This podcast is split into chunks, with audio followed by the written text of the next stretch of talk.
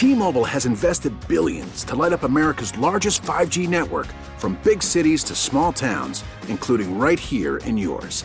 And great coverage is just the beginning. Right now, families and small businesses can save up to 20% versus AT&T and Verizon when they switch. Visit your local T-Mobile store today.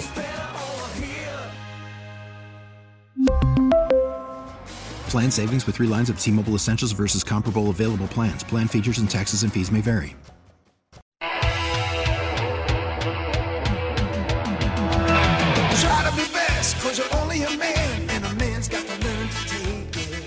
Try to believe, though the going gets rough, that you gotta hang tough to make it.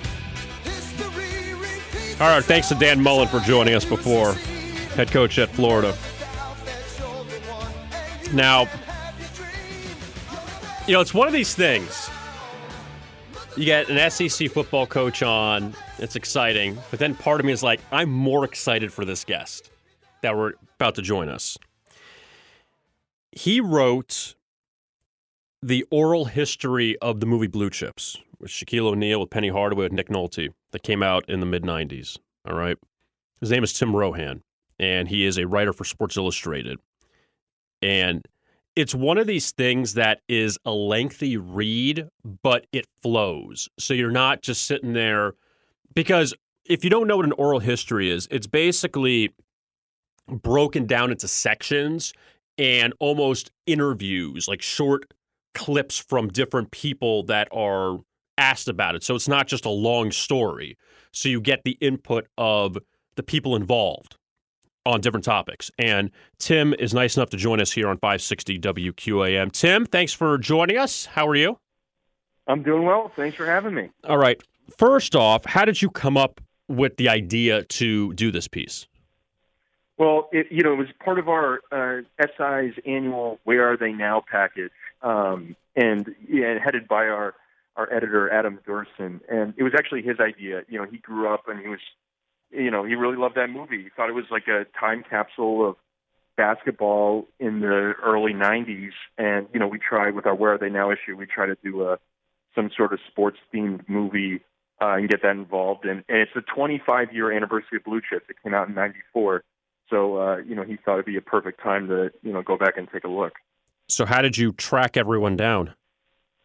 well, I've been, I've been I've been working on this for a while. You know, the people in Hollywood aren't easy to track down. I mean, it was just you know good old fashioned uh, gumshoe reporting, and uh, I had a lot of time to work on it. You know, we were talking about this back in you know February, March.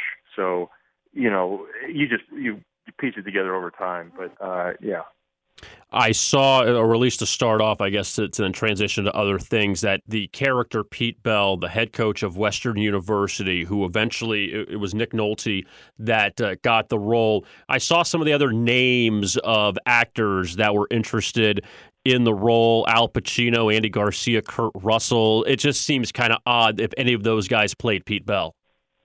Yeah, you know exactly. Well, yeah, because I mean, Nolte did such a great job, and it's such an iconic, uh, you know, character for people that uh, you can't imagine anyone else doing it. But you know, that's how Hollywood works, right? I mean, there's a they toss around a bunch of names, and then you know, someone comes up with the right guy. And you know, in the in the story we talk about, you know, uh, William Friedkin, the director, and Ron Shelton, the writer. They basically uh, brought the script over to Nolte's house, and they knew that he was the guy. He was the guy they wanted all along and you know they threatened to uh, sleep sleep on his front lawn until he said yes to do the movie. Um, I don't think they actually did end up sleeping over, but uh, you know they knew that Nolte was the guy they wanted. Tim Rohan, Sports Illustrated writer, oral history of blue chips, joining us here on 560 WQAM. One thing that definitely stuck out in in this whole thing, I mean, a lot of great things, but Nick Nolte was the sexiest man alive at that time. Yeah, yeah. Uh, that that was surprising. You know, I mean, it, it's 25 years ago, but uh, yeah, I mean, I mean, he was, you know, Nick Nolte's a bona fide movie star, and that's that was, you know, that's what I talked to Friedkin and, and Shelton, and they both said, hey, you know, the coach is, you know, obviously Penny, Shaq, you know, there's a bunch of, you know, high profile basketball players in this movie, but the coach was going to be in pretty much every scene, so they needed someone with star power. And uh, you know, in the, the uh, in the story, you, you could read uh, you know, Nolte was a little uh, self-conscious about being named the sexiest man alive, and so he's trying to look for some more serious roles. and uh, he didn't know if Blue Chips and playing Coach Bell was going to be serious enough to help him kind of, you know, recalibrate his image. But uh, you know, they ended up convincing him to do it. And this was, and the character was loosely based on Bob Knight. Yeah, so Bob Knight, uh, William Friedkin, the director, he's old friends with Bob Cousy, uh, you know, the Celtics legend, and Bob Cousy connected him with uh, with Bob Knight, um, and they ended up spending a couple weeks. Uh, Nick Nolte, William Friedkin, uh, Ron Shelton, and some others ended up spending a couple weeks in uh, Bloomington, Indiana, shadowing Bob Knight in the early '90s. You know, Bob Knight's at the peak of his, the height of his powers, and he, he let uh, a couple of uh, you know Hollywood types hang around his team uh, for a couple of weeks, which sounds you know uh, pretty absurd. But I think Bob probably, Coach Knight probably, uh, you know, figured it, it could be good for recruiting. You know, um, especially he was going to be in the movie, I guess. Um, but yeah, so I mean, uh, it, it was yeah, according to Friedkin, it was uh, you know the character Pete Bell was loosely based on Bob Knight. Now, one of the things that was obviously a key to Blue Chips was getting real basketball players to play these roles and not just having guys that have nothing to do with basketball. And you get Shaquille O'Neal, who obviously is a you know is a not even a budding star, but he's one of the biggest names in basketball at that point. I mean, how big was that to land Shaq for this movie? Yeah, I mean that was big. I mean everyone kind of told me that you know once they got Shaq, it was easy to get everyone else because always hard to get that first guy right. And then once Shaq and you know he just got into the NBA and was making you know waves with the Orlando Magic, and uh, he was a big name. But the interesting thing was you know a lot of the, the players in the movie were recent college guys like Bobby Hurley, Calbert Cheaney, um, and you know the the people the people putting together the casting of uh, the basketball roles they kind of hit this sweet spot where you know they targeted guys who were going to be leaving college and entering the NBA draft, where you know they wouldn't be messing with their eligibility, you know, casting them in a movie. Um, so they filmed, you know, some of this shortly after the NBA draft, and that's why there was a bunch of guys in, in what was that the '93 draft um, that Penny was in. Uh, you know, you look back at the uh, the credits of the movie, and you know, a good chunk of the first round you know, played a had a cameo in that movie in one of the basketball scenes. Tim Rohan, writer for Sports Illustrated, the Blue Chips Oral History. He's joining us here on 560 WQAM. And what I find interesting, just to go back a little bit with Ron Shelton, who wrote Bull Durham and also this movie. The tie in with White Men Can't Jump is so interesting because uh, one of the scenes in Blue Chips, where they introduce Shaq, the original concept turned into White Man Can't Jump. Yeah, yeah, exactly. So, I mean, to give everyone the full uh, picture, so Ron Shelton wrote the script for Blue Chips. I mean, way back in the early '80s. Um, you know, the just this, this, you know, the idea, the, the premise of Blue Chips is, you know, this coach is, uh, he's corrupt. You know, he, he decides he starts losing. He decides in order to start winning, he wants to start paying players, and that's been going on in college basketball for you know forever. And so he wrote the script in the early '80s, but no one wanted to make that movie. It, according to Ron, he felt like at that time Hollywood just wanted uh, you know kind of hero sports movies. They weren't looking at you know the nitty gritty of you know paying college athletes. So the script sat around for you know more than a decade, and you know while he was sitting around, Ron Shelton got tired of waiting, and he took this scene uh, from his Blue Chips script and it was a pickup basketball scene. And if you've seen the movie, you know the first scene was or one of the first scenes with Shaq in it. You know, uh, Nick Nolte, Coach Bell goes to watch him play, and he's playing in this um, pickup game down in the Bayou, uh, Bayou, and um, you know, originally Ron Shelton told me that uh, you know that scene had originally that scene had been originally uh, ca- I guess set in uh, Compton in uh, in Los Angeles, but he ended up moving it. He moved it to Louisiana, but. uh you know, so he took that that scene of the pickup basketball game and uh, and uh, and he moved it and, and he made that into White Man Jump Can't Jump essentially. Yeah, and it worked out there. Obviously, one of the top basketball movies out there, and I want to go back to another thing that you, you put in the article, and, and one thing that you uh, you just said about the heroic sports movies that we want that hero at the end. That if you think about this movie Blue Chips, they played basically two games the whole movie. They played the opening scene, that first game where they lose and Nick Nolte goes crazy after, and then you have the next the first game of the next season against Indiana with Bob Knight and Bobby Hurley's on Indiana. So that's this whole movie has only two games in it. Yeah, yeah. I, I mean, it was. I mean, think I think Shelton's original idea was let's let's show everything. You know, I mean, they wanted when they played basketball, they wanted to be realistic basketball, which is why they cast kind of you know Shaq, Penny, and all the real players.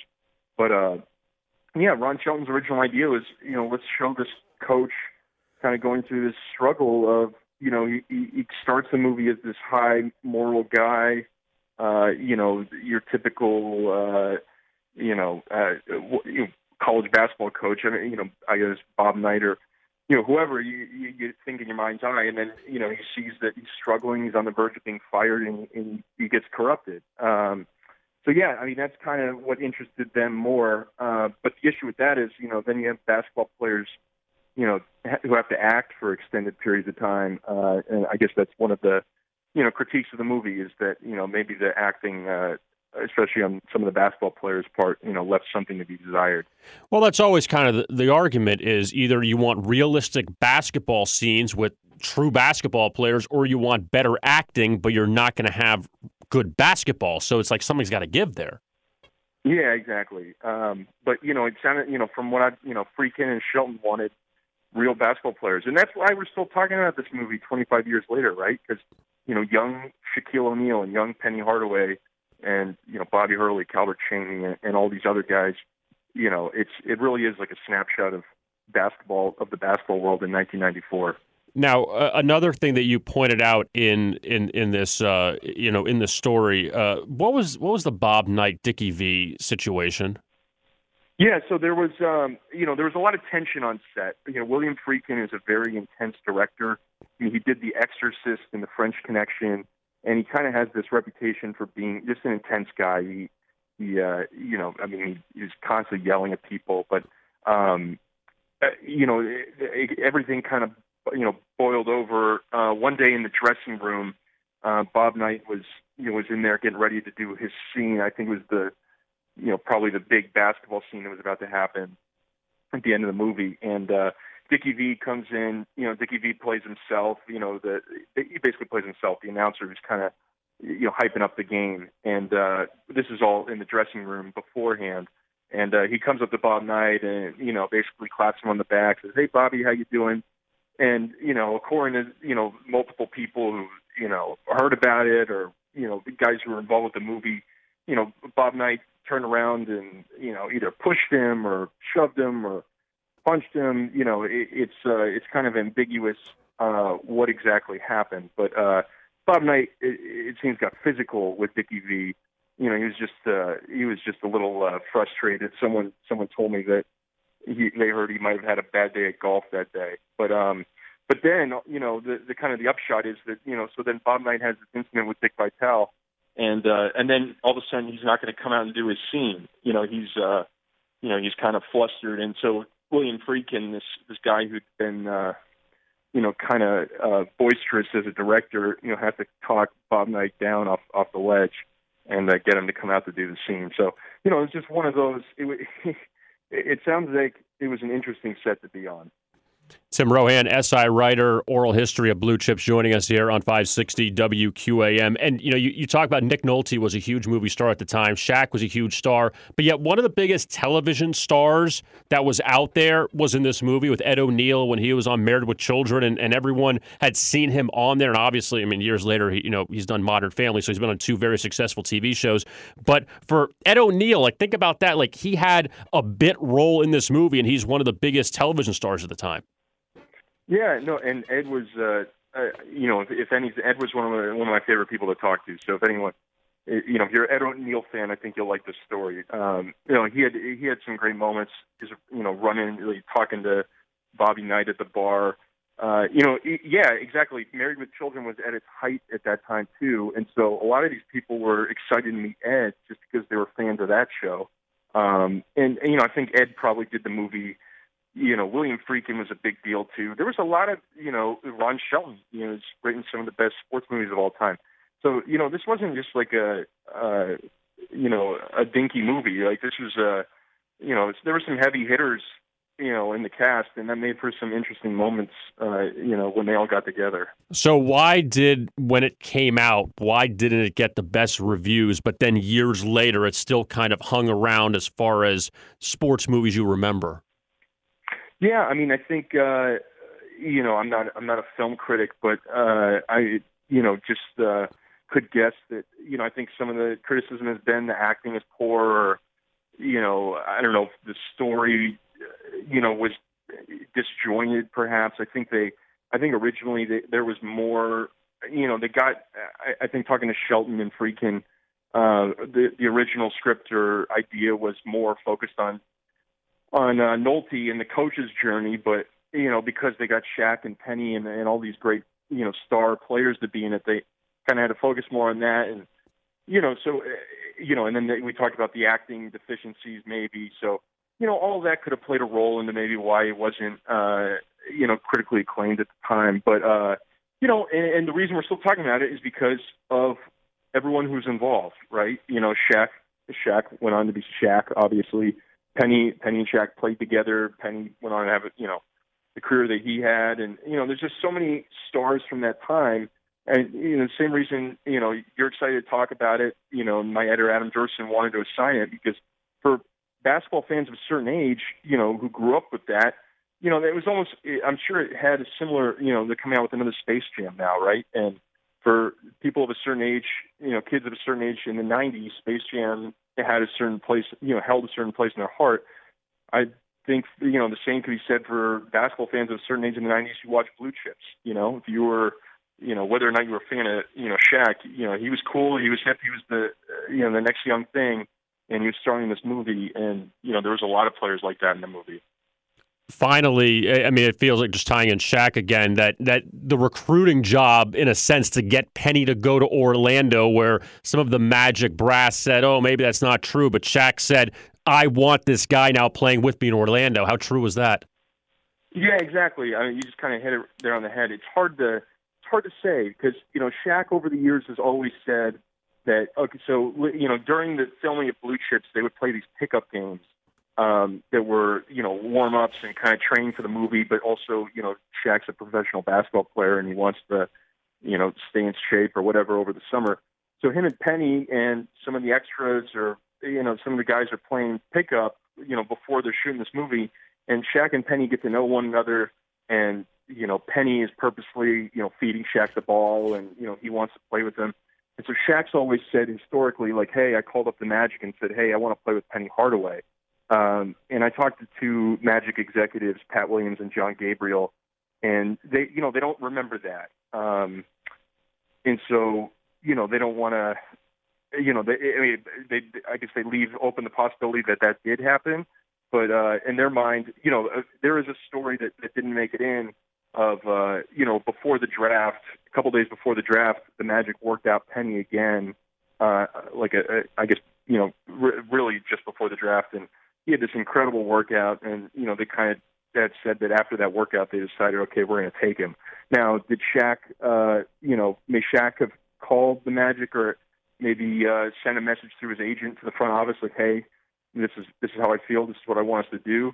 Uh, it's possible, um, but you know, I don't know. You know, I don't know. If, it's not. It's not as strong. It doesn't seem as if it's as strong as okay. You know, the, the Magic don't remember it as okay. Shaq told us to do this, so we did it. Um, but you know, there's no denying that that's where they built their friendship, and you know, there's a possibility it played a role in uh, you know them ending up together, Penny and Shaq. If you want to find out more about Western Union, a blue chips oral history, Check it out. Tim Rohan, SI writer, joining us. Uh, ha- very happy for him to come on and give us a few minutes. Tim, we appreciate the ch- uh, the time and check him out on Twitter. You can find Tim Rohan on Twitter.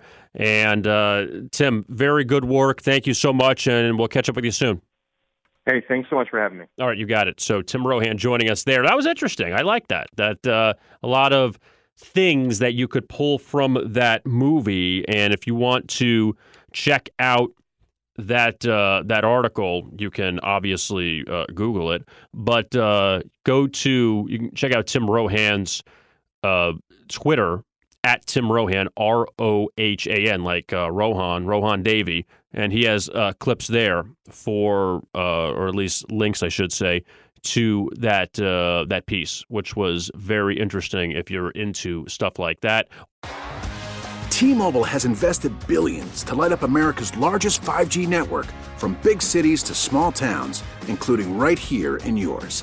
And great coverage is just the beginning. Right now, families and small businesses can save up to 20% versus AT&T and Verizon when they switch. Visit your local T-Mobile store today.